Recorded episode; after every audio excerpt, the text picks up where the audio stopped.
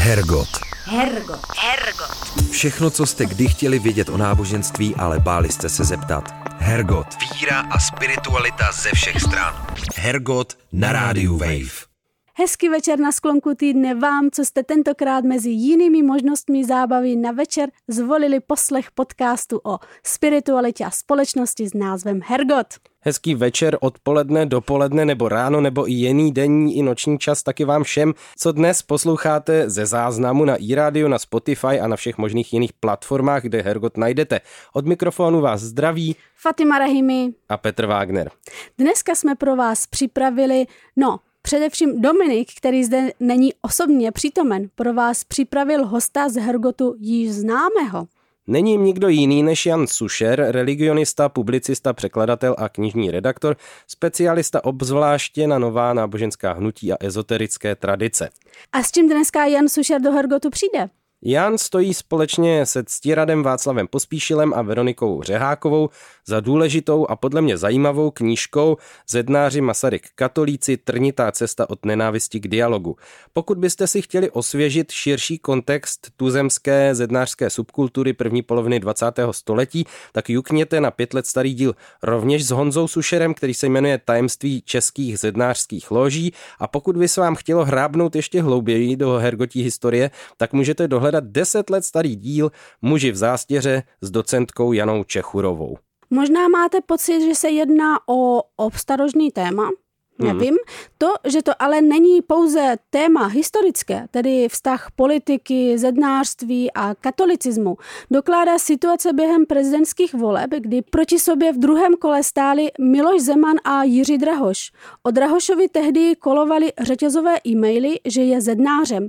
Tato informace měla vyděsit a ovlivnit nemalou skupinu katolíků, zejména na Jižní Moravě, která se z tohoto důvodu rozhodla pro volbu Zemana. No myslím, že půdu pro rozhovor jsme si celkem připravili, za malý okamžik už naproti nám ve studiu usedne Honza Sušer. Hergot. Hergot. Hergot. Hergot na rádiu Wave. Stále posloucháte Hergot s Fatimou Rahimi a Petrem Wagnerem a ve studiu už vítáme Jana Sušera, religionistu, publicistu a překladatele. Ahoj. Ahoj. Ahoj. My se tady budeme bavit o jedné konkrétní knize, kterou jsme trošku už představili v medailonku předtím. O čem vlastně kniha je, z jakých pozic je psaná? Je to akademická knižka s posláním, nebo co to vlastně je?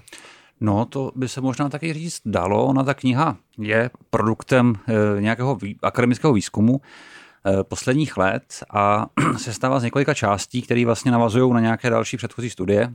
A dá se říct, že je to knížka s posláním, protože jak její hlavní autor, profesor Ctirát Václav Pospíšil, vlastně, myslím, že v úvodu i během pak textu píše, tak jejím prostřednictvím vlastně chtěl vyvracet určité předsudky a uzdravovat, uzdravovat historickou paměť. A také je potřeba říct si vlastně, že ta kniha je psaná z pozic katolického teologického myšlení, řekněme, což ten název nemusí na první pohled, na první pohled evokovat. Takže výchozí, výchozí pozicí je katolická teologie a dva moji spoluautoři vlastně jsou katoličtí teologové. A tím hlavním posláním je tedy uzdravovat, jak si říkal? Dá se ten obrat použít, protože podle profesora Pospíšela jsou vlastně předsudky, pokud je jimi zahlcena spiritualita katolická, tak jsou vlastně jakousi ránou, kterou je potřeba uzdravit, kterou je potřeba zacelit nějakým způsobem o ní terapeuticky pečovat. On tam přímo mluví o tom, že jeho osobní život byl zatížen nějakou vlastně skoro jako kledbou a že vlastně že v něm byl vypěstovaný strach vlastně ze, ze dnářů, taký neohraničený, neurčitý strach. Je to něco, co se dá teda vztáhnout obecně na katolické prostředí, tahle, tohle to, co si ctírat Václav pospíšil, vztahuje k sobě. A je teda to uzdravení ze strachu? To určitě, určitě uzdraví ze strachu, to je ta podstatná část. Ono se asi dá předpokládat, že jestliže tedy on sám má tu zkušenost, že během výchovy a vlastně během jako dospívání v katolické tradici byl takto formován, takže to bude mnohem častější, než si třeba můžeme zvenku představovat. A tím pádem má smysl se tím zabývat, má smysl ten historický materiál představovat a vlastně uklidňovat i ty lidi, kteří třeba mají nějakou takovou sekvenci, sekvenci strachu a předsudků pořád v sobě. A ty konkrétně se v knize věnuješ čemu? Eh, já jsem, tak my jsme se vlastně věnovali v té knize společně ve směs, předcházela tomu nějaká rešerše těch pramenů a pak teda na tom byl vystavěn ten text, takže jakoby já tam můžu mít nějaké pasáže, nějaké poznámky, a dá se říct, že vlastně jsem i byl eh, potom pověřen zpracováním příloh, kde jsem napsal několik jednotlivých medailonků zednářských osobností, vlastně, které v té knize někde figurují. A já jsem jako by rozvedl ten jejich životní příběh a vybral nějaký texty ještě, který jsem považoval, nebo považovali jsme za podstatný pro ten kontext, aby tam zazněli vlastně třeba v plný dílce nebo aspoň ve výběru. Možná, Petře, pojďme zopakovat, jak se ta kniha jmenuje. Kniha se jmenuje Zednáři Masaryk katolíci trnitá cesta od nenávisti k dialogu a já se teďka chci zaměřit na něco, tam se hrozně často zdůrazňuje nebo poměrně často zdůrazňuje, že se zaměřuje knížka na takzvané regulární svobodné zednáře. Tak co je regulární svobodné zednářství a existují taky nějaká neregulární zednářství, vícero druhů. Co to vlastně znamená a jaké jsou cíle toho regulárního zednářství? Uh, to už je více otázek za sebou. Mm-hmm. Uh, vlastně jeden z, jedno z témat té knihy, které tam je nějakým způsobem rozvinuto, je to, že si svobody zednářství jako hnutí, které bez sporu je jako světovým hnutím, nelze představovat jako jednotnou organizaci ve smyslu třeba katolické církve, která má toho papeže, prostě jako funguje v nějaké hierarchii, ale ono poměrně eh, záhy eh, po vzniku svobodného zednářství došlo k různému štěpení a a konfliktům a oddělování dalších a dalších tradic. Takže jedna z point vlastně té knihy je taky to, že pokud chceme říct svobodní zadnáři, musíme říct kteří. Které máme na mysli, jaké to hnutí je, jaké má jaké má hlavní ideje, čím je specifické. A to regulární svobodné zednářství je svobodné zednářství, které se řídí určitými regulemi, které se samo stanovilo. Je to vlastně konzervativní proud, se taky někdy říká, eh, který navazuje na vlastně zednářství vzniklé v Londýně, na to anglické, klasické, a má několik takových eh, závazků, jako podle kterých vlastně si vybírá, s kým bude a s kým nebude spolupracovat na té zednářské úrovni.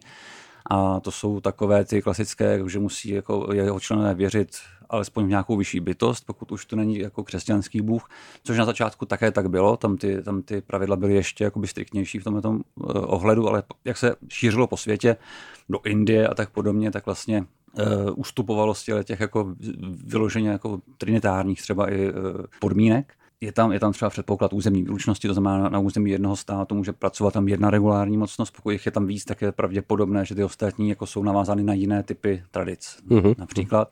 A jaké jsou cíle svobodného zednářství, tak ve směs eh, Jeden, jeden takový eh, v Americe často opakovaný bonmot říká Making Good Men Better, je to nějaká práce na, na, na sobě, nějaké po, sebepoznání, dá se říct, a samozřejmě taky bývá často se svobodným zednářstvím e, spojena charitativní činnost třeba.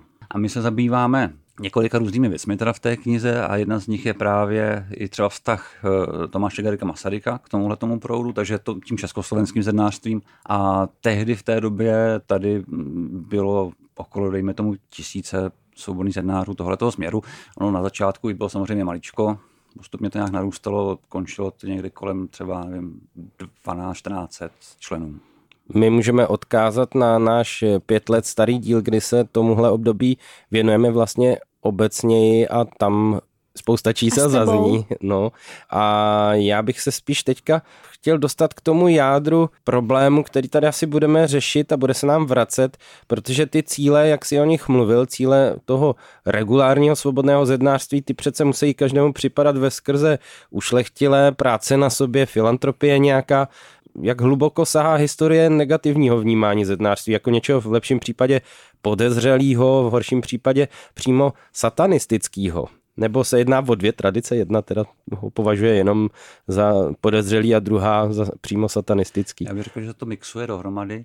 Hmm. Eh, ono tohleto nastavení, zejména třeba teda ze strany římskokatolické církve, ale eh, nejen, eh, je vlastně poměrně taky jako stará záležitost. První nějaké takové konflikty jsou, jsou téměř hned po, po založení nebo do několika dekád, řekněme krátkých, a, nebo nižší dekád. A dá se říct, že tam se naráželo na eh, víc různých problémů. Ono se to zpětně ne vždycky jako snadno rekonstruuje, ale zdá se, že mimo jiné tím, že to svobodné zednářství, tak jak se vyvinulo velice rychle, eh, jakožto jakási intelektuální společnost de facto, eh, atraktovalo eh, různé šlechtice a poměrně jako vlivné, tehdy vlivné postavy, kteří, kteří třeba sami měli nějakou svoji představu o tom, jak má fungovat politika jejich země, která často nebyla v, v korelaci s církevní politikou, řekněme. Uh-huh. A tam mohlo, mohlo docházet k určitým třenicím. Typicky se pak zmiňuje třeba Velká francouzská revoluce, kde nějakým způsobem uh, velká část těch aktérů třeba byla svobodnými zednáři, přestože oni nedělali tu revoluci, protože byli svobodnými zednáři, ale protože právě měli své politické zájmy a tak dále, tak by se dalo pokračovat. Ten vliv, eh, nebo ten takový ten příznak toho satanismu, ten se tam objevuje někdy, dejme tomu, v 19. století nebo na počátku 19. století, což bylo asi jako eh, i období, které bylo takové romantičtější a více se slyšelo zase na tohle, to už to nebyl ten politický konflikt. Ale, ale ta podezřelost jako kulminovala až do těchto příběhů a jeden z hlavních protagonistů tohle toho směšování zednářství a satanismu byl eh, muž, který vystupoval pod pseudonymem Leo Taxil, který vlastně byla takzvaná Taxilová aféra, kdy on několik let papež Lva 13. tuším zásoboval eh, materiály o tom, co všechno se děje v zednářských ložích, že tam jako byl zednářem, utekl o tam a teď vyzrazuje ty tajemství, aby tam se černé mše a prostě rituální vraždy a ty, ty věci. Aby pak po několika letech, kdy na tom slušně viděl, se mu vysmál, vlastně řekl, že to byly strašlivé jako ptákoviny a on tomu věřil. Takže jako by to byla taková jako specifická, jedna z těch specifických ran, jako by se vrátili na začátek, kde přímo někdo si jako tropil vlastně dezinformační jako šprýmy se samotného papeže a pak, pak to ještě takhle jako sám jako deklaroval. Že to, no ale tohle to trolení mělo st- strašlivý důsledky, ale potom ano, dá se no, říct. Dá se říct, že ano. No. Že to byl dost drahý žert, historicky drahý. Teda tak, tak, tak, no. A dodnes vlastně, dodnes vlastně se to vrací. No. Ty už si zmiňoval, že takovou ústřední postavou knihy je Tomáš Karik Masaryk. V jakém historickém kontextu se Masaryk setkává se zednářstvím a o jaké zednářství konkrétně jde? Já bych eh, k tomu vlastně nejdřív řekl mimo jiné to, že eh, ta kniha tímto eh, navazuje na předchozí práci profesora Pospíšela, která byla přímo o Masarykovi, mm-hmm. o Masarykově spiritualitě a vlastně tam vznikly některé ty otázky, které pak se v rámci dalšího výzkumu skondenzovaly v některých kapitolách té, té knihy.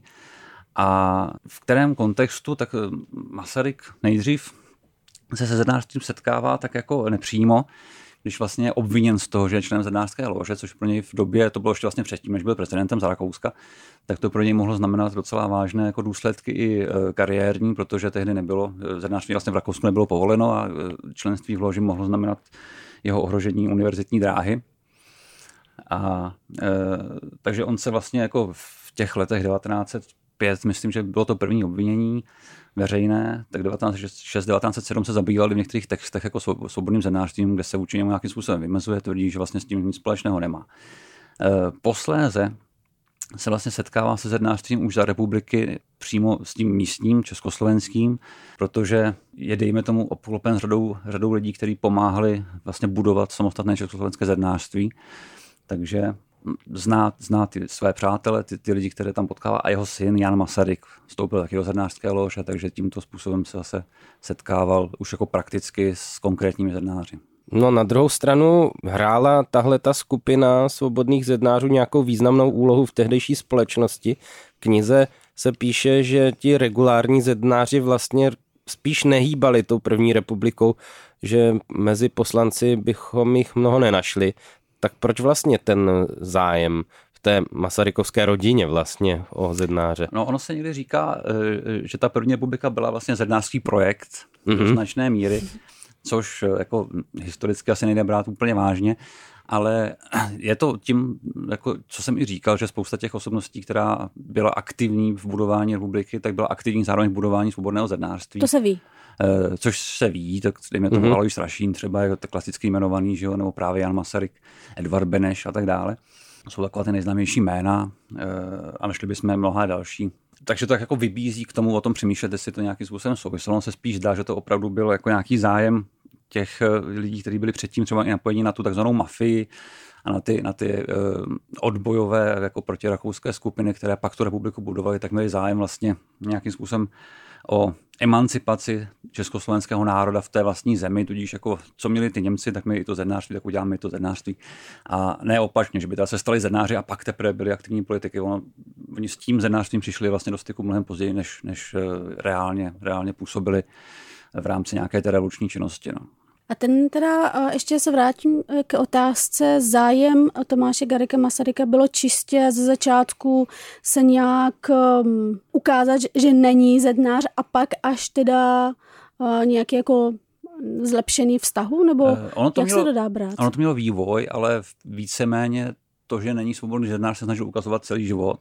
Uh-huh. A uh, on se proti zednářství, nebo proti zednářství, on k němu byl takový, tak řekněme, neutrální, a vymezoval se vůči němu právě mimo jiné tím, že tvrdil třeba, že podle jeho názoru vlastně ty zenářské ideály, o kterých jsme i ten na začátku vlastně hovořili, jsou přece něčím přirozeným. Není potřeba se proto združovat v nějakých jako diskrétních společnostech, protože to má demokrat dělat vlastně veřejně. Mm-hmm. A tudíž jakoby to podezření, že jako přece, když i ten jeho syn, že a tak dále, tak on taky musí být zednář, tak se k tomu vlastně neustále vracel a právě tím, tím způsobem se snažil naznačit, že pro něj to jako by není. Ono eh, je i pravděpodobný, on vlastně neměl úplně rád nějakou jako velkou ceremonialitu a prostě mm, podobné typy, typy spolků i vlastně eh, z katolické církve přestoupil do evangelické kvůli tomu, aby mohl zůstat na té univerzitě, ale asi by eh, k církevnímu životu, vyloženě netendoval takže je pochopitelné, že se nejspíš nechtěl natlačit jako do zrnářského jenom proto, že prostě aby to bylo cool, že jako on byl jako specifická postava v tomhle ohledu. Specifická personalita. Podle toho, co říkáš, jestli chápu dobře, o Janu Masarykovi se vědělo, že je členem nějaké zednářské skupiny. Je to tak? Ono se to, já vlastně se to vědělo jako veřejně, asi, asi v té době ty, ty některé osobnosti byly známé veřejně, o Benešovi se to konec konců vědělo celou dobu, takže je, je to i možné a určitě to víme z těch archiválí, které jsou k dispozici. Tak co tím, že ukazovali na Masaryka, že je členem eh, zednářské skupiny? Co tím chtěli získat? Otázka je kdo mm-hmm. protože vlastně tady se dostáváme ke dvou takovým uh, liniím, které i trošku v té knize jsou rozebrány.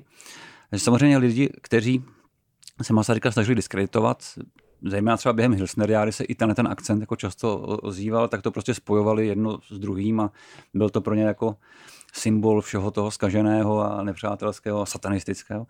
A na druhé straně ti svobodní zednáři zase naopak jako by strašně rádi zrovna takovouhle osobnost jako měli a chlubili by se jí, že jo? Takže ti zase jako často se k tomu, oni vydávali takový interní časopis, který je k dispozici a tam se k Masarykovi často právě různě vracejí, je tam vidět velká jako úcta, kterou k němu chovali, často zpracovávají nějaká jako témata jeho filozofie a takové věci. Takže tam bylo zřejmé, že sami jako třeba tu nabídku přednesli a on prostě si držel distanc, protože, jak jsme už říkali, nebylo to něco, o co by v životě usiloval. Viděl jako trošku jinak to, jak má demokrat působit vlastně eh, demokratické ve společnosti. A ten jeho rezervovaný vztah, tedy prezidenta Masaryka, vycházel taky z nějakého toho obecnějšího nastavení, že on vůbec nechtěl být spojován s nějakou organizovanou, byť jenom trochu nábožensky ovoněnou skupinou nebo organizací prostě, že se mu nechtělo se přidat na jednu stranu. Byl, byl to vlastně jeho celoživotní postoj. My se domníváme, že ano, že to tam určitě hrálo roli a nejen jako v tom náboženském slova smyslu, ale posléze i v tom, že jako chtěl zůstat prostě tím nastranickým jako uh, prezidentem, byť teda on měl nějaký svůj politický směr, se říkal vždycky takový ty prohradní, protihradní vlastně politici, ale, ale nechtěl být vlastně svázán jako s nějakou takovouhle konkrétní skupinou, aby se řeklo, to je ten, jako, že to mm-hmm. jsou ty jeho prostě, takže to, to, je velice pravděpodobný, že to byl taky motiv, proč on vlastně si držel ten distanc, držel se zpátky. Hergot. Hergot. Hergot. Všechno, co jste kdy chtěli vědět o náboženství, ale báli jste se zeptat. Hergot. Hergot na rádiu Wave. Masaryk byl kvůli svým vlastnostem a činům přezdíván, že je zednář bez zástěry. Co toto označení vyjádřuje? Je to něco, o čem ty už si mluvil? Je to to, co to je, to je on vlastně, neměl rád? No to je vlastně pojem, který se vyskytuje v těch zednářských textech. I v, těch, uh-huh. v tom časopise taky o něm právě hovořeno který eh, vyjadřuje, on má i nějakou předlohu v, tém, v tom anglickém zednářském světě, který vlastně vyjadřuje, se hovoří o někom, kdo zednářský jedná, ale není členem zednářské lože nebo, něčím, nebo zednářské skupiny. Mm-hmm. Takže vlastně oni, oni ho právě vnímali tak, jako, že ten by byl ideální jakoby, z mnoha jakoby, důvodů, ale není, není mezi námi. A teď to možná ještě zkomplikuju, ten pohled z druhé strany, protože my tady samozřejmě v tom mladém Československu nemáme zdaleka jen československé zednáře českého jazyka, ale máme tu také československé zednáře jazyka německého. Jak ti se vztahovali k Masarykovi? Byli jim také tak blízký a sympatický, anebo to bylo komplikovanější právě kvůli těm národnostním vnitřním problémům? Tam by se dalo hovořit o tom, že to taky mělo nějaký vývoj. Oni vlastně, nebo takhle, jak mezi sebou o něm uvažovali, to nám zůstane už asi jako dávno, dávno schováno v historii, ale z toho, co, z toho, co víme tedy z těch pramenů a třeba z jejich textů, taky, protože mě vlastně vlastní časopis interní, tak eh, ze začátku vlastně se k němu zase až tak moc nevztahovali. Pravděpodobně nějak, nějak respektovali, protože oni byli docela jako loajální i k novému státu.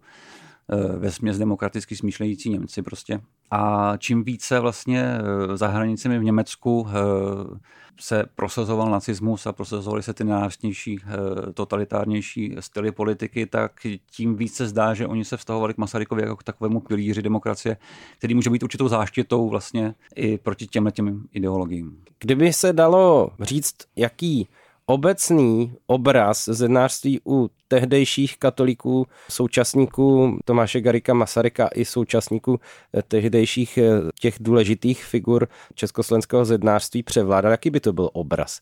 Co by se nám vlastně vykreslilo? Hmm. Byl čistě jenom jako škaredý, anebo hanlivý, anebo nelichotivý, anebo eh, tam najdeme ještě jiné vrstvy? No, tam asi jako figurovala taková nějaká opatrnost vůči tomu e, i z hlediska historie vlastně vývoje postoje katolické církve vůči, vůči tomu zednářství. E, já si myslím, že e, ono, ono, je to, ono je to komplikovaný i, i z toho hlediska, že vlastně hovoříme o mezinárodních institucích ano. v rámci národního státu uh-huh. a tam se, tam se pak musí sledovat spousta dalších věcí. Asi by to bylo i na nějaký speciální e, výzkum v takovéhle oblasti.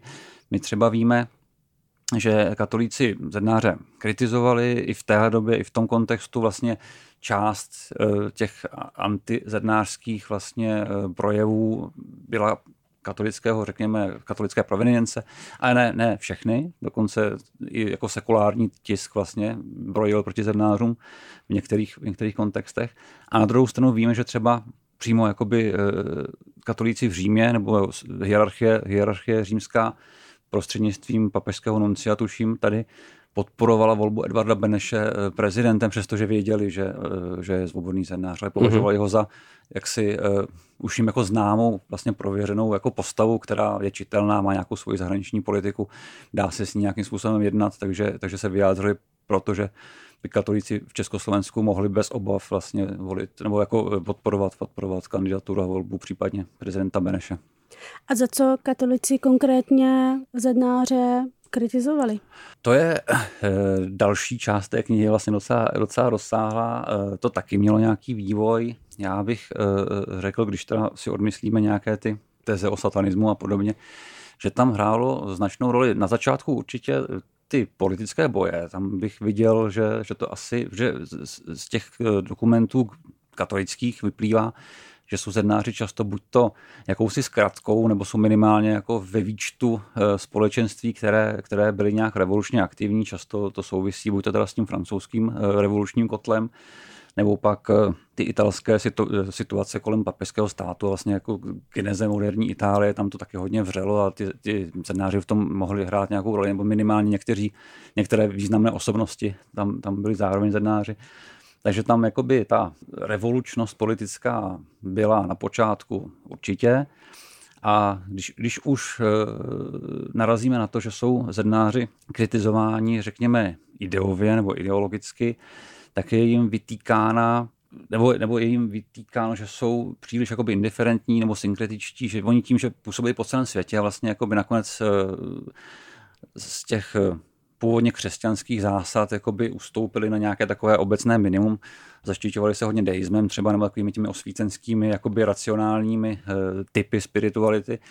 Tak vlastně, že to jako není, není z hlediska katolické teologie dost, že to vlastně jakoby je ústup z pozic, které by mohli katolíci podporovat. Tam, tam byl určitě jako hlavní konflikt.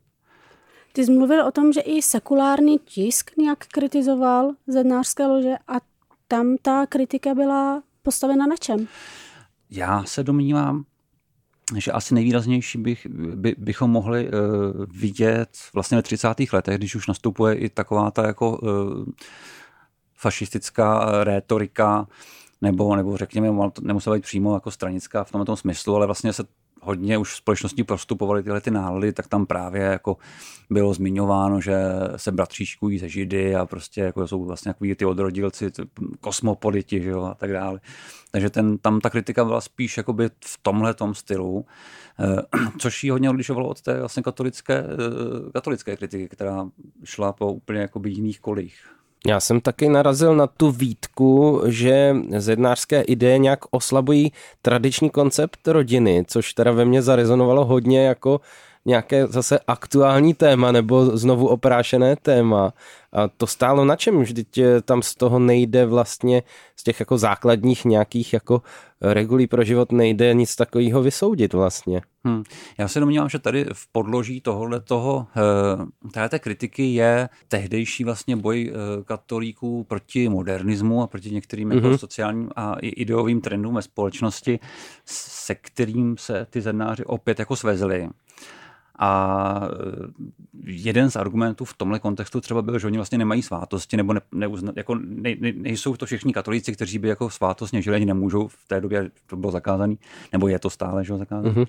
tak, e, tak jakoby, že tím vlastně, a přesto tak jakoby žijou, tak tím oslavují vlastně ten tradiční jakoby koncept, který se opíral o tu právě katolickou jako sakramentologii a, a jejich jako e, představu o rodinném životě ale jak říkám, domnívám se, že to byl spíš jakoby že ty zednáři už pronikli do nějaký jako loužek, kde už jako zas byly další a další e, proudy, který zrovna jako katolická církev v té době odsuzovala. A není to teda zacyklené, že vlastně jak jsme na to narazili, pokud chce být eh, člověk eh, správným katolíkem, tak tím, že by vstoupil do lože, tak by upadl do těžkého hříchu a že tím pádem se dostává z rámce toho svátostného, protože s tím nějak nevypořádaným těžkým hříchem vlastně nemůže a tím pádem ho obviníme ještě, že rozbíjí i tu svátost jako manželství třeba. Hmm. Jako to... že, že vlastně z toho nejde vystoupit, tak když a, už tam ano, jako jednou ano. jsem, tak, tak je, už vlastně všechno dělám špatně. Je to, je to, vlastně, je to vlastně takto zacykleno a proto, proto jako i ta moderní katolická teologie zdůrazňuje, že se nedoporučuje jako dvojí členství, protože jako ty, ty, ty eh, vztahy vlastně nejsou vyjasněný. Mm-hmm.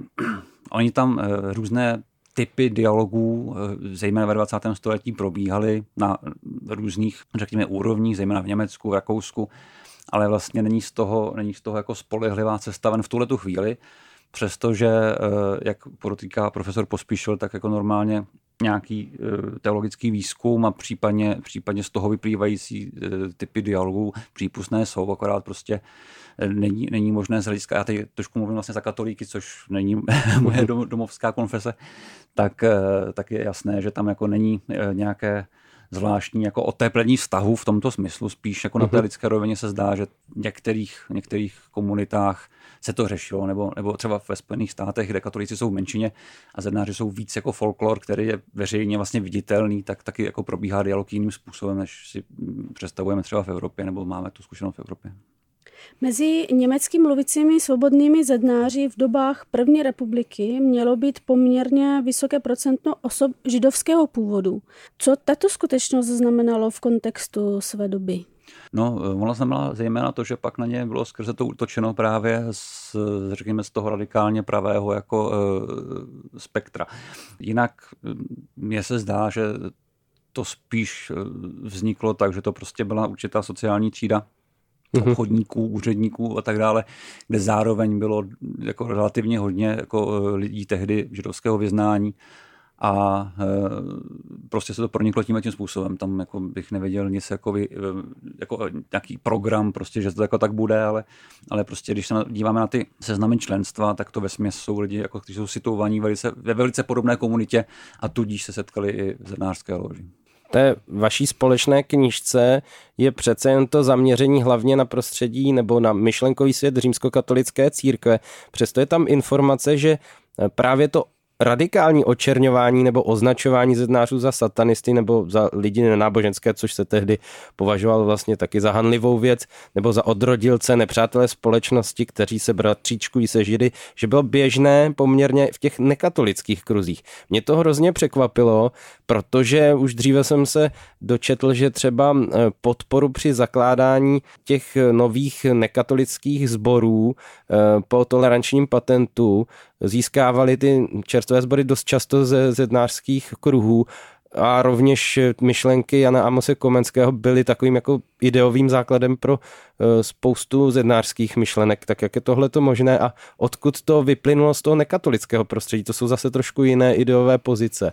Tohle to je eh, určitě složitější fenomén jako obecně, protože eh, přesně, přesně jak říkáš, tak tam jako byly vazby i přátelské a spíš jakoby tady jde o nějaký radikálnější výstupy prostě z, z nějakých, nějakých jako typů, typů ne, nekatolických zborů nebo církví, ale Taky je potřeba říci, že třeba významné množství evangelických teologů bylo členy zedářských loží. To je, mm-hmm. tam, tam je to konkrétně v církvi českobratrské evangelické, je to hodně, hodně typický a obrovský osobnosti jejich vlastně teologie o kterých se do dneška učí a jako co se po nich třeba jmenuje, tak, tak byli svobodnými zednáři.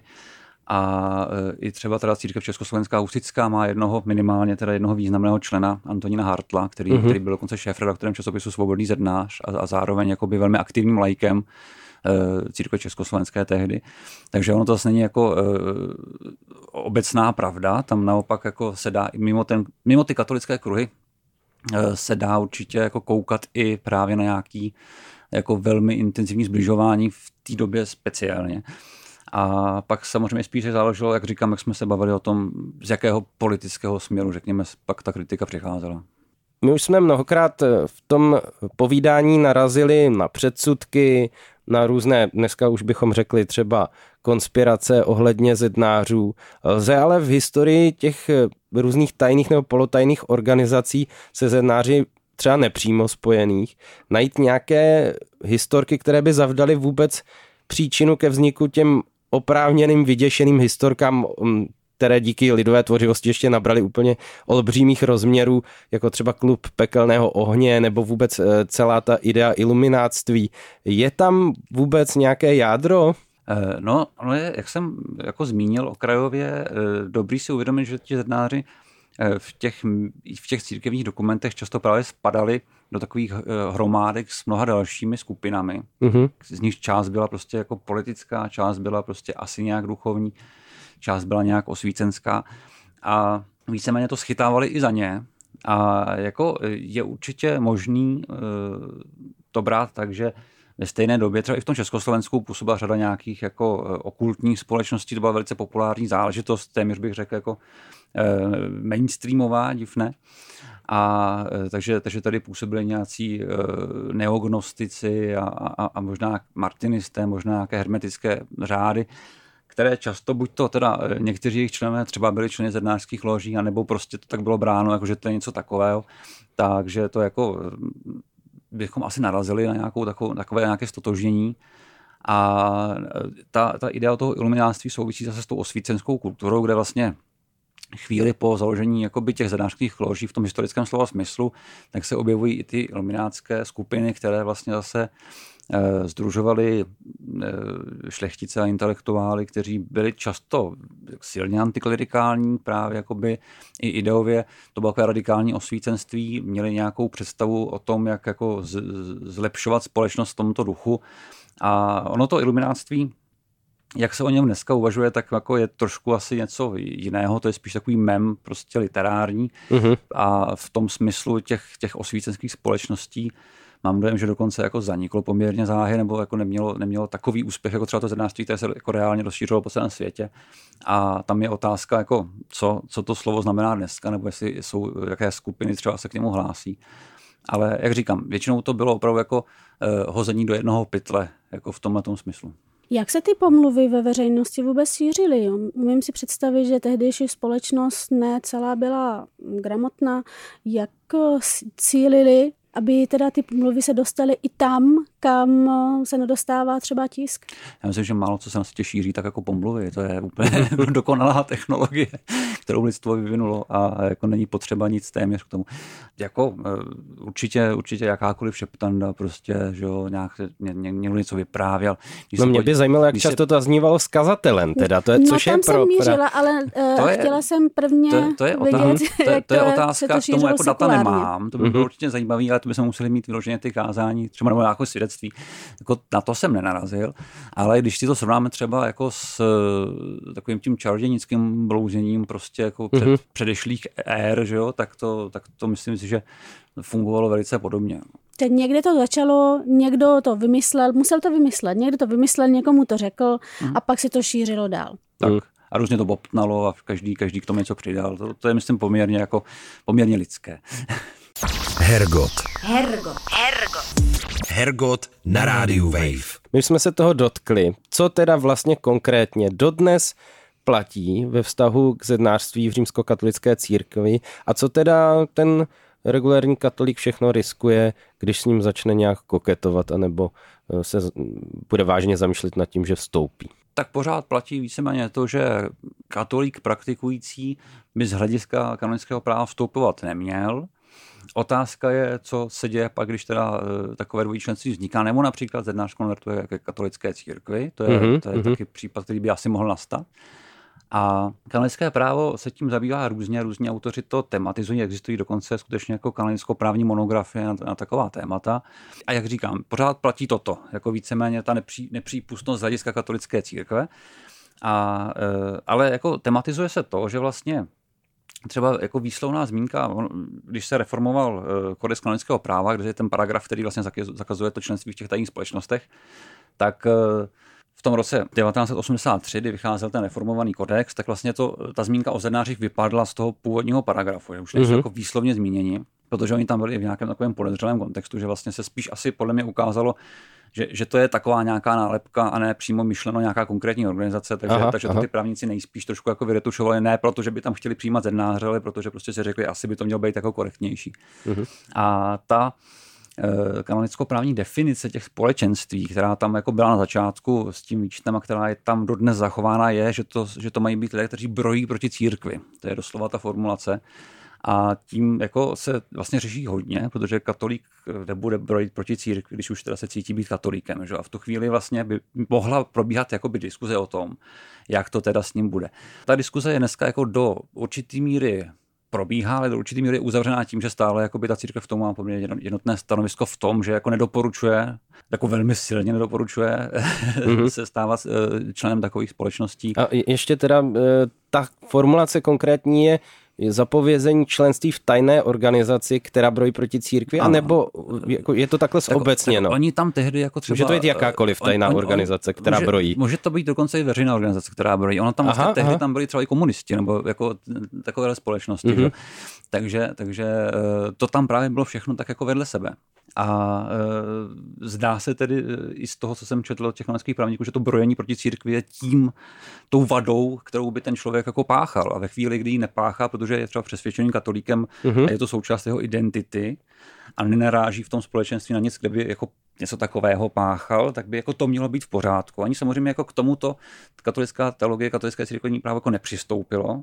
To je potřeba jako skutečně dodnes si uvědomovat, že to není jako, že by náhodou, že už jsme to zrušili a je to v pořádku. Mm-hmm. To tak jako není, ale ta debata se vede jako na odborné úrovni. No a teď ještě, že do toho budu šťourat, co to znamená teda to brojení. Já jsem si hned představil, že by do toho spad Ježíš jako první a byl by okamžitě potrestán. No. Tak je to teda kdokoliv, kdo systém kritizuje, anebo kdo eh, organizaci nějak komentuje příkře, nebo co to vlastně znamená? Mně to prostě připadá, to by, že to pořád dost zneužitelné. To by teda. možná jako bylo eh, skvělá otázka přímo na ty kanonické právníky. Eh, já myslím, že tohle se odvíjí přesně z těch, jako z té doby, kdy prostě církev měla ty reální konflikty jako veřejného charakteru s různými společnostmi. Proto říkám, že třeba se to týkalo přesně i jako členů komunistické strany, mm-hmm. Kteří teda brojili proti církvi jako ukázkově. A tam bych jako viděl jistý jako předobraz, že jako mm-hmm. tak to asi bylo chápáno, že to bylo viditelný, bylo to pojmenovatelný, ukazatelný a, a většina lidi, kteří se zabývali těma, těma formulacemi, pravděpodobně viděli něco v tom duchu. A když by to mělo být tajný, tak tuplem je to prostě něco, co je podezřelý. Zároveň, když je to tajná skupina, tak se to katolická církev nebo jakákoliv církev nemusí dozvědět. Je to i nějaká jako osobní zodpovědnost, bychom řekli?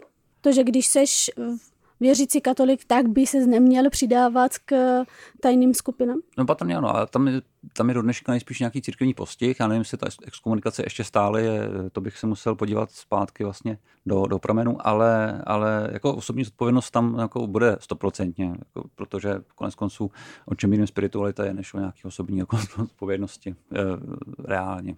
Známe nějaký oficiální postoj jiných církví vůbec k tomu tématu? Nebo to hmm. nikomu nestálo za to se takhle vyhraňovat?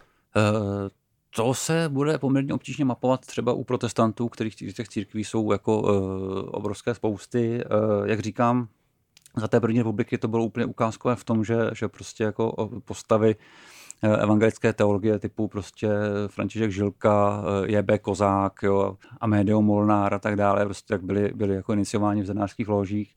Husiti měli jednoho svého zednáře, který teda do dneška eh, je v jejich pramenech nebo v jejich jako teologické literatuře zmiňován s velkou jako úctou, byl asi velice činorodý člověk. Mm-hmm. A Eh, já jsem třeba eh, pravoslavného vyznání, tak tam narážím často právě na velice jako protichůdný eh, teze, kde jako nějaká odsouzení určitě bychom našli v ruské církvi poměrně vyhrocené, v řecké církvi jsem taky viděl něco, kde to asi souviselo s takovým tím nacionalistickým hnutím v té době a naopak třeba v té Americe, kde zase, jak říkám, žijou vedle, vedle sebe, tak většina, já jsem se i ptal několika kněží tam a ty prostě to považovali za, za jako katolický problém. Tohle to tady neřešíme, prostě nám to jako jedno. Aha. Takže, takže je to, tam, tam, tam, tam to bude tak zase jako autokefální církev od autokefální církve. Najdeme určitě velmi jako vyhrocený jakoby stanoviska.